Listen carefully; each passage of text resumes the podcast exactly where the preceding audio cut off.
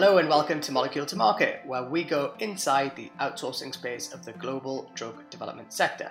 I'm your host, Raman Sehgal. In today's episode, I'll be talking about the pharma and biotech supply chain with Sarah Lezina, Global Marketing Director for Pharma and Nutrition at Lonza. A multilingual international marketing leader, Sarah, Sarah has overseen global marketing and product line management for the capsule delivery solutions business at Lonza, including the very well known Capsugel brand. Hey, Sarah, welcome to the show. Hi, thanks, everyone. Hi. Um, okay, just to just to kind of start off, it'd be really good if you can give our listeners a little bit of uh, kind of background as to uh, who you are and, and obviously what you do at Lonza, and, and more specifically uh, within the kind of Capsugel part of the business. Sure, absolutely. Well, um, I'm Italian by birth, actually, but I've been living now in Belgium for over 11 years, and I've traveled uh, the world. I've lived and worked in Finland and Brazil, and somehow I happened to to find myself uh, into Belgium.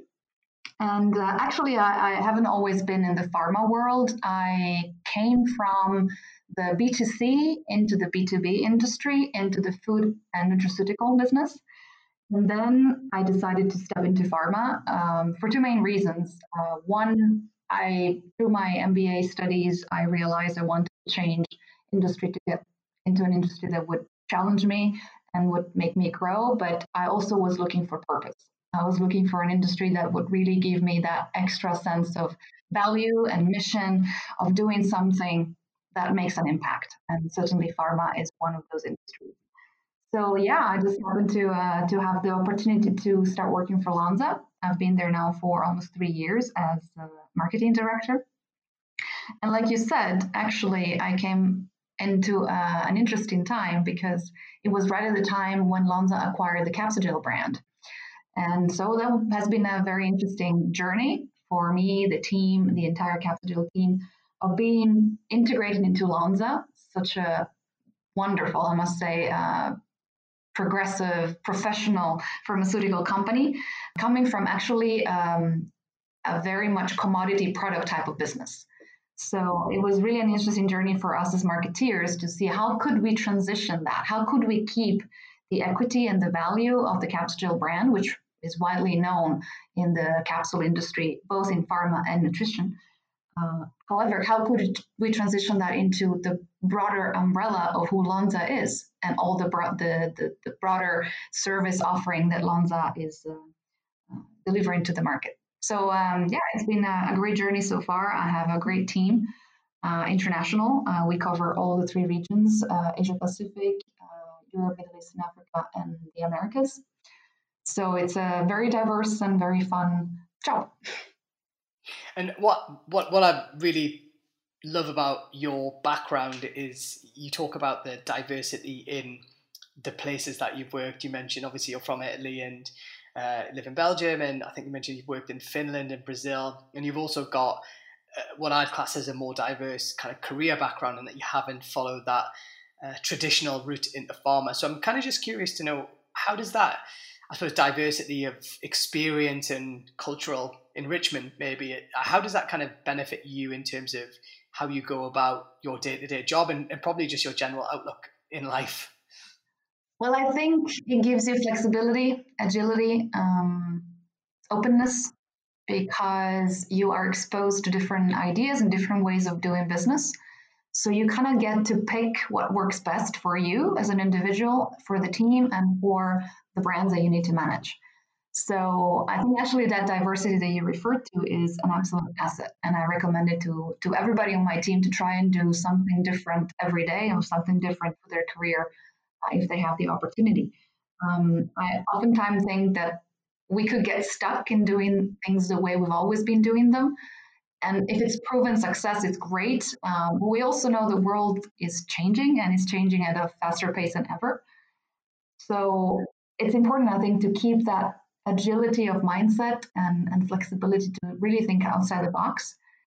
And you can do that, I think, a bit better if you have had the opportunity uh, and chance to work with different people in different sectors, trying and failing actually in different ways. I love that. And I have to ask, what was it like? Or, tell me the contrast between Brazil and Finland? Because they strike me as two very different places. Oh, they're the opposite.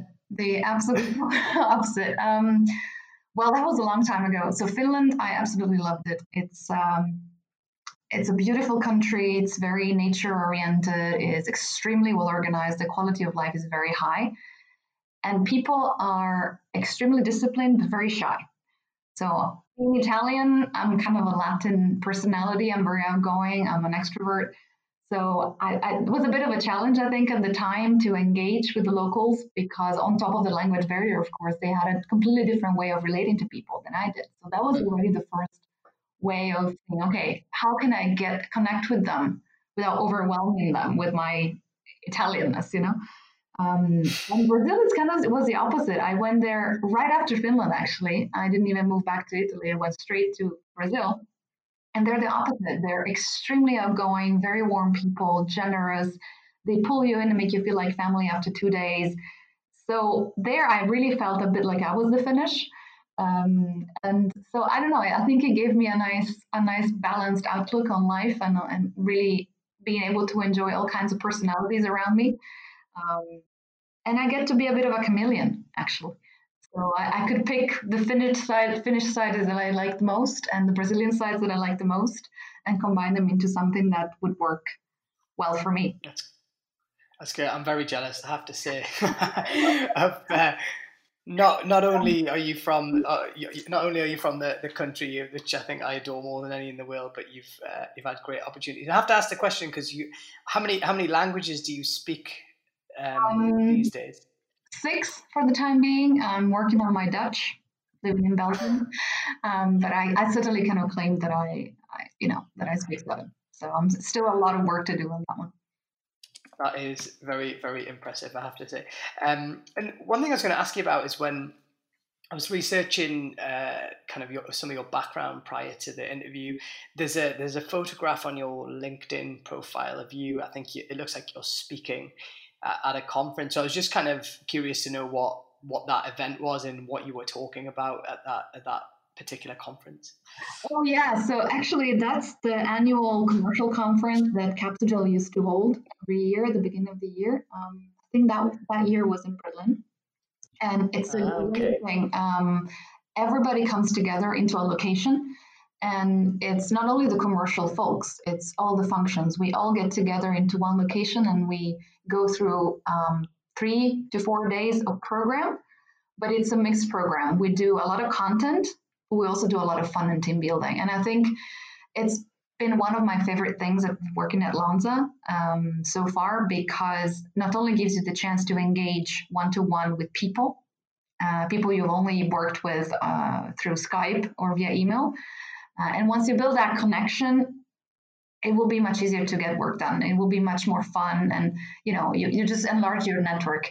Um, but also, I think it gave us the chance to really cover some relevant content in a fun and easy, accessible way. So I think at that time when I was speaking in that photo, I think we were just doing like um, uh, a competition um, I think it's called the War Room, if I'm not uh, mistaken. But essentially, you uh, you have to basically put yourself in the shoes of your competition. So okay. we divided the group into into groups. Uh, I think it was around 10 to 15 groups, and each got the profile of a key competitor of, of Lonza. And they had a challenge. So they had to really think how they could kill Lonza or Capsugel at the time. So really think strategically, what can we do to become number one? Given that Capsugel historically and Lonza, they are leaders in their market. So yeah, really, it was great. It was great, and I think at the at first people were a bit, um, how can I say, skeptical. Shy? yeah, no, they, they were a bit shy. They were not sure what we were trying to do, but you you could see the energy shift in the room. And by the end of that day, they had such great ideas and such momentum. And then it was a competition, so somebody had to win, right? And it was fantastic. I I don't know this just the energy and the ideas we unleashed through that through that session. I, I will always have it with me. That's I, why I put the picture there. It will. It's such a great memory. And, and therein lies one of the reasons I was really keen to get you on as a guest because of your kind of creative and marketing kind of background. And obviously, as a marketeer, I, I appreciate kindred spirit. And even for our listeners, uh, that, that insight there I think is great. It's actually a really interesting marketing technique and a sales technique to, to go through that process where you effectively attack your own brand and you look for the weaknesses in your own brand. I'm, I'm guessing that was the kind of general premise. And absolutely, um, absolutely, and it, it, it, and it really thinks it makes you think about how do we overcome some of these challenges and how do we communicate some of these things, which I think things great. And you you've recently taken over uh, the kind of nutrition part of, of, of of your role as well. So again, it'd be really quite useful to just to find out kind of how how different are the kind of the two divisions that you that you now oversee? Are they similar in some ways? Are they are they different? Yeah, so I think it's funny that, that you mentioned that because as I said, I actually came from that world into pharma. So after three years, I feel like I'm going back to my roots, if I can say that. Uh, it's a different industry, of course, but the principle remained the same. It's a very uh, much more consumer minded industry. Uh, so you need to, from a marketing standpoint, you need to pay a lot more attention to consumer trends, to what consumer want, and you get to be a lot more creative, if I can say so, from a marketing standpoint. Um, mm-hmm. So yeah, as I said, it's it's a return to origins in a way, but uh, at the same time, what we're uh, offering to the market is the same product, right? Yeah. So it's really a nice challenge. How are you going to um, carve out that space from such a prominent equity that the brand has, uh, make sure that you stay relevant both in pharma and nutrition in different ways, in ways that really yeah. speak to your customers and speak to the end users who are patients on the pharma side and consumers on the nutrition side. Mm-hmm. Oh, very good. And you, you mentioned a word which I noted that earlier on, kind of around diversity, and uh, I think you encouraged others to think about diversity. And how have you found, like, you are we are one of the few guests that I've had the opportunity to speak to who are, you know, senior female within the kind of CDMO space. And so, kind of just interested to know how you found being, uh, you know, obviously uh, a, a, female in such a uh, senior role within a kind of global pharma business. And, you know, thankfully, we're seeing more uh, of those types of roles being created in the sector. But what challenges, not obviously specific to Lonza, but what challenges have you seen, or in particularly any advice that you've got for, for other women that are looking to build careers and get to senior levels within within the pharmaceutical sector? Yeah, you're right. There actually there has been a shift, and it's an ongoing shift. Luckily, so we see a lot more women appointed to senior management positions in the industry. Uh, but yeah, you're right. It's been historically dominated by um, by men. So, um, well, challenges. I think I was reading the other day a very interesting um, article about the Prime Minister of New Zealand, and she uh, she gave a comment. She had a quote saying that um, actually it's really a chance to carve out a new type of leadership. Um, new in the sense that it doesn't necessarily mean that it's better, but it is different. And the fact that it is different may unlock areas of growth that we didn't think about before. Um, there is not one type of leadership only, right? I mean, when you go to business school, of course, you, you go through your textbooks and you you know you, you learn how to manage a business and you learn what to do, what not to do. You go kind of through the uh, the entire drill. But I think what women in the in senior positions so far have shown um, is that you can certainly lead with a different flair and a different pace and that will i'm not saying yield better results but it will yield different results that you wouldn't have had access to if you were stuck with i would say the traditional way of doing things. Um, so yeah i mean i, I honestly if i have to be honest with you i rarely think about my gender when i work.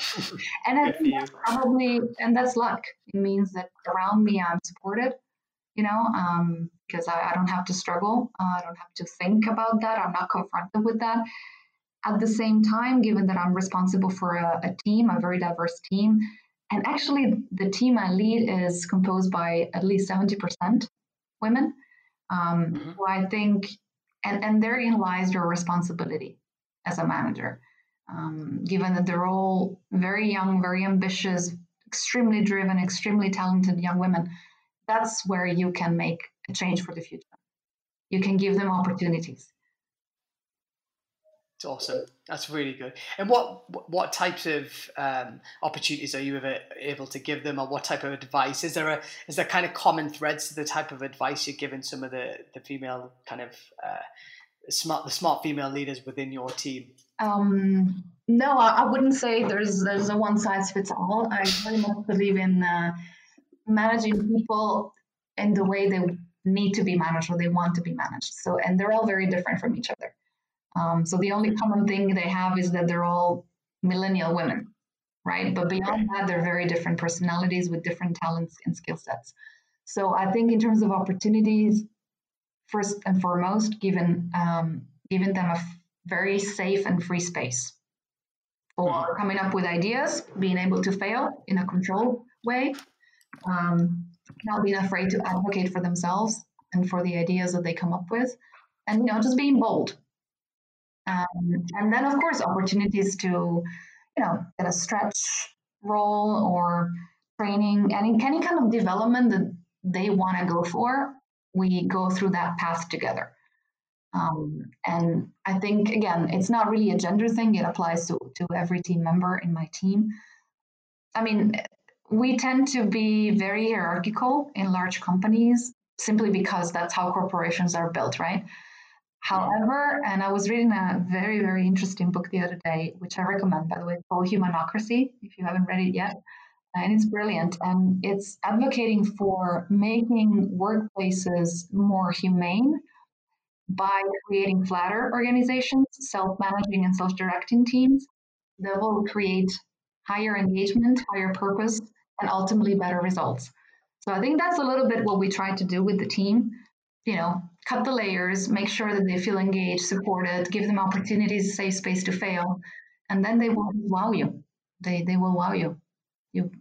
I love I love what you say about yeah, kind of space to fail and, and it's okay to fail. And I think you mentioned earlier on in the conversation as well.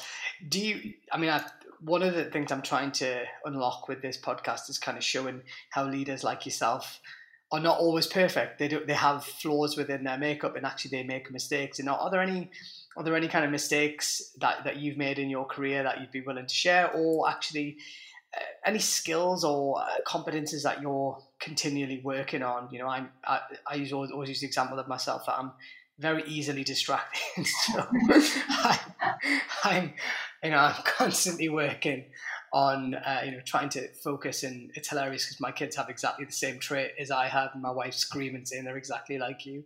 Um, so yeah anything anything that you were able to share on uh, you know kind of things that you got wrong and that you've learned from and also things that you're always working on and, and trying to improve? I make a lot of mistakes. Um, have many flaws. Um, actually, my father used to say when I was a kid that a wise man uh, makes seven mistakes a day on average and I, am sure I do many, many, many more than those. Um, no, I think, I mean, we are all on a on a path, on a journey, right? So every day is learning. Um, mistakes. I have, oh God, I've done, I've made so many. I mean, again, think about coming into a different industry. So I came into pharma from from an like ingredients, food and nutrition business. So I made so many mistakes by addressing maybe the wrong challenges in the right way or the right challenges in the wrong way. I've made a ton of mistakes with my team, so I, I really hope that they've forgiven me now after three years for everything I've done wrong. Um, I think it's just the fact that it's impossible not to make mistakes. So I think you shouldn't put that kind of pressure on you. You should be, again, create a space for yourself where you know you can do trial and error, uh, you can experiment, and you know, failing is actually the first attempt in learning. That's my acronym. Um, so by making these mistakes of, as I said, um, taking the, the pharma business with a nutrition hat on, or taking a very B2C approach to a very B2B world, or not focusing enough maybe on uh, some strategic areas, some strategic growth areas that we could have unlocked earlier if we had paid more attention, if I had paid more attention. So these are all things that I, I, I will take with me for the next roles in the future. and I know, I mean, the next role I get, I will make so many mistakes again. So I just think you need to be comfortable with that as long as you make sure that you have people around you who will support you throughout and they will also probably make sure that these mistakes are not fatal. Um, and that's what I'm saying. I, have been so blessed with relying on, on my team. Um, yeah, yeah, I, I, love what I love what you said there, and I took it. Uh, if I've corrected, uh, written it down correctly, you know, failing is the first attempt at learning. So yeah. I'm gonna, I'm definitely gonna steal that off you and, and plagiarize it. So that's a that's a great, great soundbite. You're listening to Molecule to Market, where we go inside the outsourcing space of the global drug development sector, the podcast for professionals working in the pharma and biotech contract services space.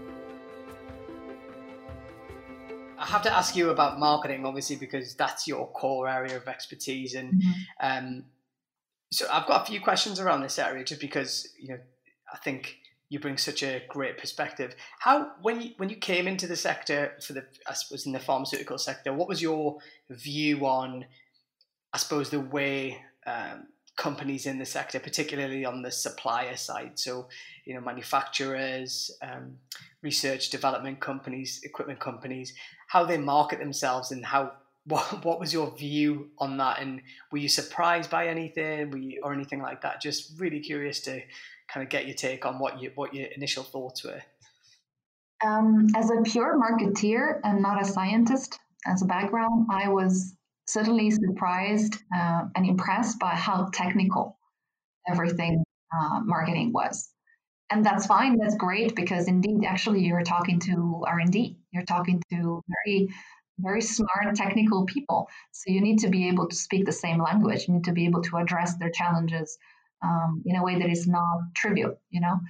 Um, however i also thought um, that we could freshen it up a little bit. We could bring a little bit of that B2C flair uh, by bringing back a focus on the products, on the brand, the core values of the brand. What are the overarching key messages that we can bring across?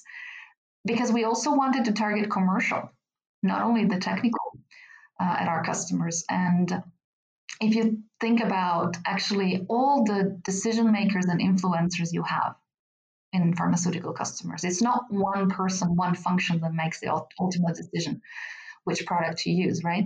So you'll have to constantly, constantly work at different layers and different kind of sets of messaging. So that was my first impression. And again, through many mistakes and learnings, um, we actually turned it into a lot more commercial focused B2C marketing, if I'm allowed to say that.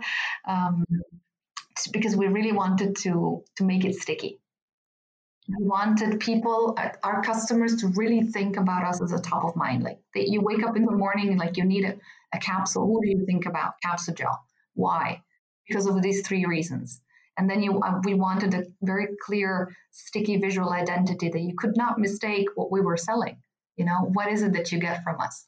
And then, of course, if you peel away, there's so many more layers, and you can, of course, uh, share all the breadth of technical knowledge Lonza has. I mean, we have wonderful scientists, wonderful biochemists, polymer scientists. So we then, of course, continue to put them in the spotlight and share all this wonderful technical knowledge. But the first, the first gate, you know, of getting to us, we certainly with the team try to make it a lot more marketing minded. Mm-hmm. That's great. And and also, what was your learning curve like? So coming into the sector without without that kind of pharma background, uh, there's a lot of people that I suspect are put off by careers in the sector because it's kind of too daunting. So how did you how did you go about kind of learning about the industry and technology, equipment, the terminology, the millions of acronyms that we have? Well, it was a crash course actually for I would say the first year. I had to just simply immerse myself into everything, and I had the luck of having very supportive R and D colleagues uh, who didn't mind training me and you know onboarding me and, and, sharing their wisdom and knowledge with me. And I will be forever grateful for that. Um, you need to be curious. You need to really want to be a sponge and learn and understand as much as you can. Knowing that, of course, as I said, if you're not a biologist or a biochemist or a chemical engineer by by training, you will probably not get there um, in the span of a year. You know, um, but you don't need to. That I, I firmly believe and again, I can this can be one of my seven mistakes a day, but I firmly believe that to be a good marketeer, you don't need to be the technical expert because you have technical experts around you. And they are the ones who have the knowledge and you have to make them shine. You just need to kind of enable that conversation. You need to enable the messages to be received by your audience. And that's the true nature of the marketeer, right? Yeah. Oh, I mean, that's music to my ears, as you can imagine.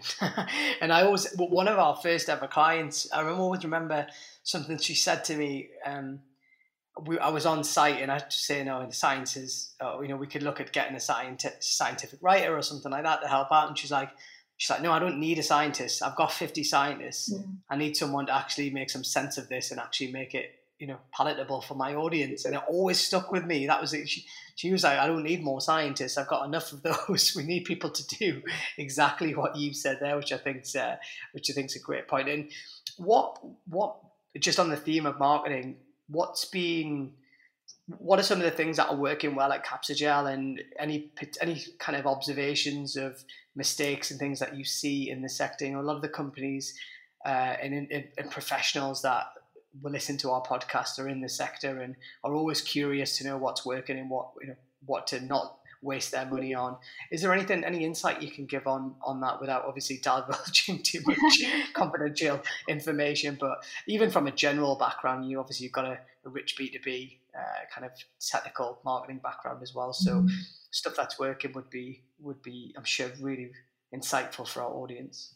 I must say it's difficult to answer that question right now because of the the times we're living with the, the because actually that kind of threw the the rule book out the window a little bit. We, we have deployed a, a wide range of marketing tactics across the years. Uh, some worked better than others, of course.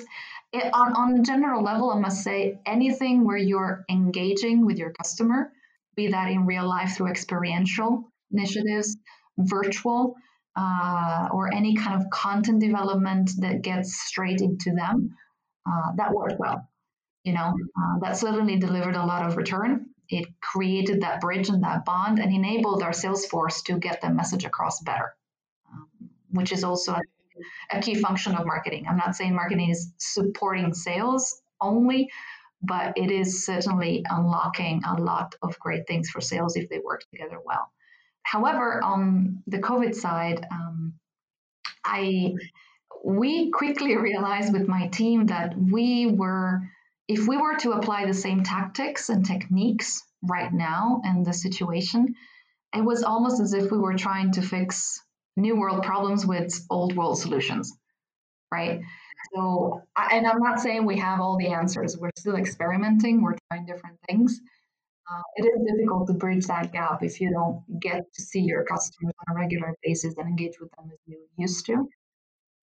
But I, I guess that also gives us the chance to rethink the space a little bit. Um, yeah. Freshen it up, bring in technology a lot more into marketing, and yeah, I don't know, maybe maybe we'll open the world to uh, co activities, co marketing, building things together in a virtual space as I said, we're still experimenting. We don't really have all the answers, but I think it's really interesting to ask yourself these questions right now. Now that yeah. we have somehow the time to think about it, because we're not all running through, you know, the next trade show or the next product launch or the next big meeting, you know. So it's it's really really interesting to ask yourselves the question. It's really interesting. I, I, I wrote down. I think I, I wrote down correctly saying you know kind of trying to fix new world problems with old world solutions or old world tools. I think that's a fantastic soundbite for the transition that companies are going to have to make, not just at a marketing level, but I think just at a operational and business level. I mean, I, I certainly see businesses adapting and changing very quickly because this is not the world we are we are used to living in. So I think that's a, a really really good point. And and and we've got I've got another five or so minutes of your time left. So I I want to crash through a few more questions and get as much information out of you as possible. So, um, if you could go back and give your 25 year old self some advice, what what would you say? That's a great question. Um, my 25 year old self was, I think, just moved to Brazil. so, um, what would I say? Uh, take more risks, be more bold, um, start working on anything you can get your hands on. Uh, engage with people. Do not be shy. Do not be afraid of looking like a fool. And probably try to find earlier on where I wanted to go. Uh, you know, so maybe kind of I would give myself a couple of tips on what kind of industry or career path I could take and start building, you know, brick by brick, um, that destination. And also maybe have a bit more fun. I used to be, and still am, quite, you know, a little bit of a geek. Um, so I think I studied a lot. I worked a lot. I just, you know, like, and so just maybe I would, I would tell my old self to have a bit more fun. Especially in Brazil as well. yeah, absolutely.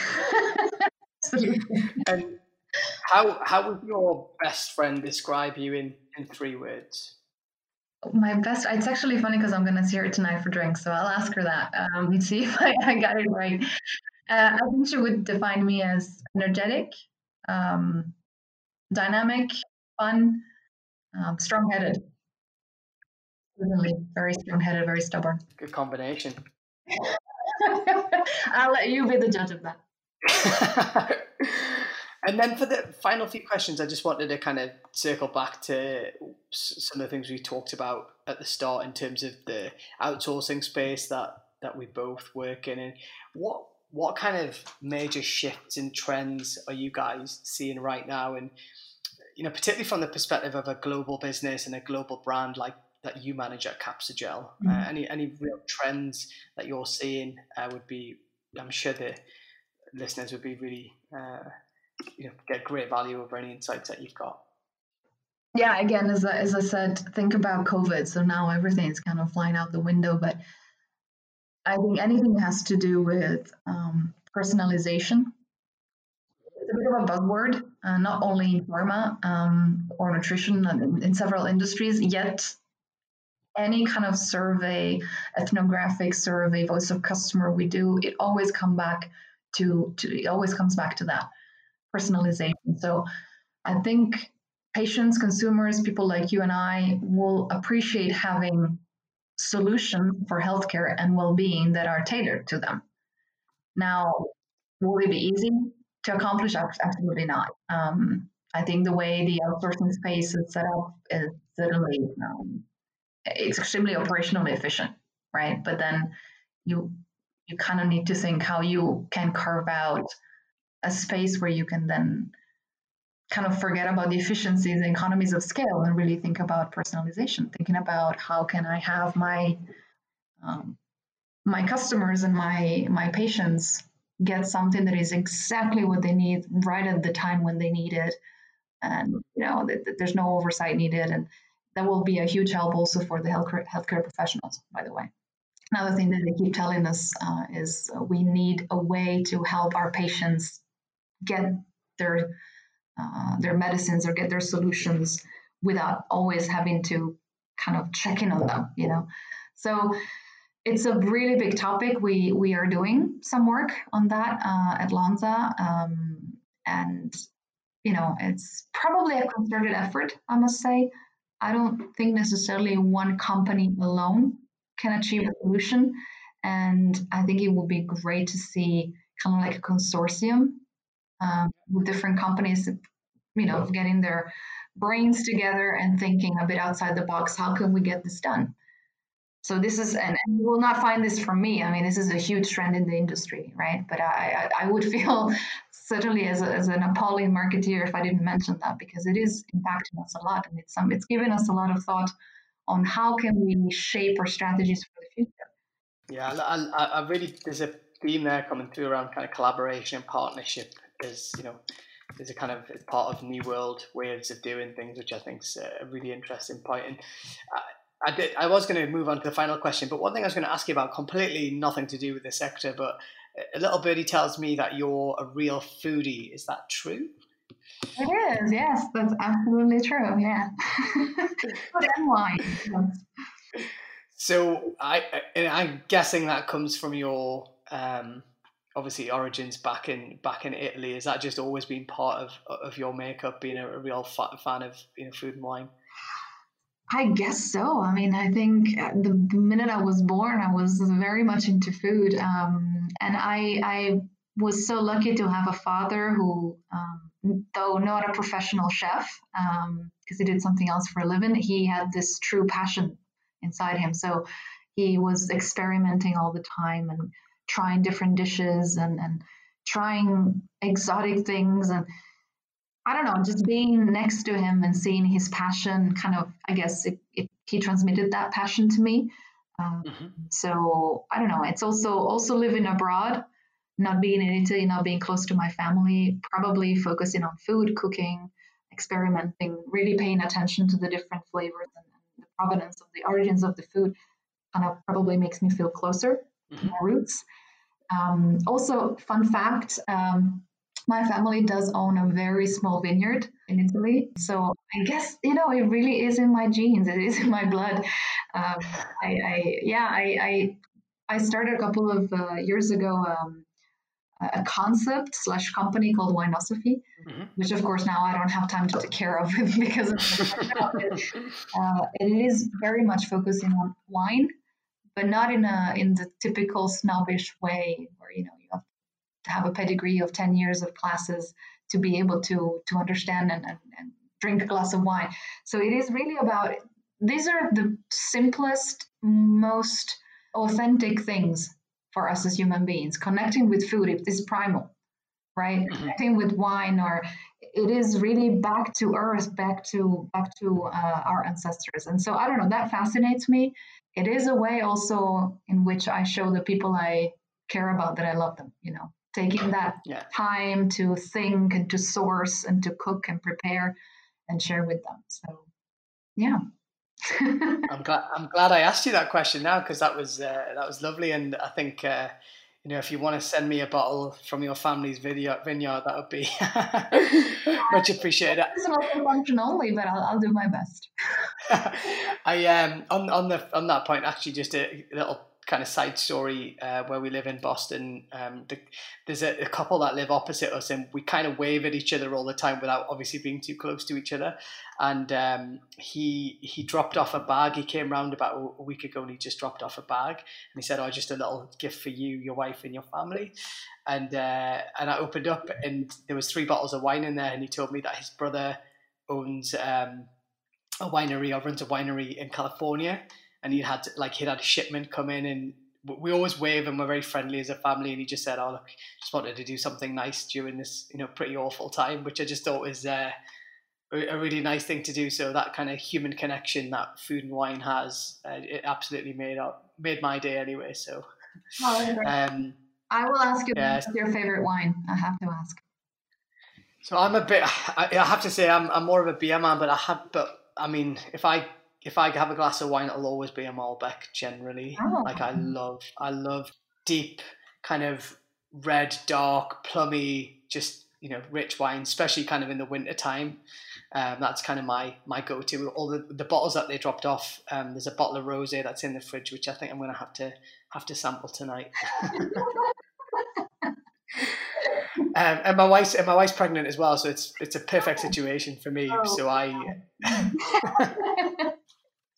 I'm, I'm individually taking them all down. So, um, just fin- final question, I suppose. Have you got any other comments or requests, or uh, you've also given us a couple of really great sound bites. So, any other quotes that you you live your life by um, that that and the audience would find uh, would find of use? Um, yeah, that's a good question. I don't have any quotes at the top of my head. I mean, it just comes through, through the natural conversation, you know. No, I, that's fine. I'm not. Else. I'm not going to put you on the spot. And well, I mean, obviously, thank you so much for your time, and you've given um, me and and our listeners to Molecule to Market some really, really great insights in in terms of a range of different things. But I, I suspect people will be really interested in some of the things you talked about, you know, in terms of personalization and engagement. And uh, I love what you talked about in terms of diversity and openness and boldness. I think there's some really key insights for people developing a career in the sector. So thank you so much for making the time and, and for being a guest. Thank you. It's been my pleasure. Thank you for uh, allowing me to be your guest.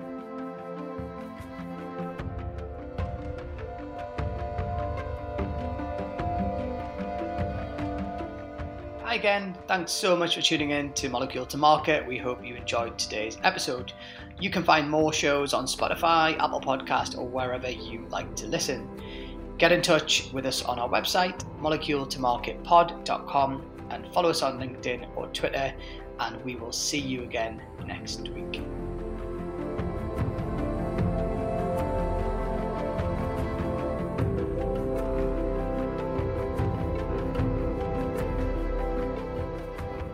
Molecule to Market is sponsored and funded by Ramarketing, an international content, digital, and design agency that helps companies get noticed, raise profile, and generate leads in life sciences.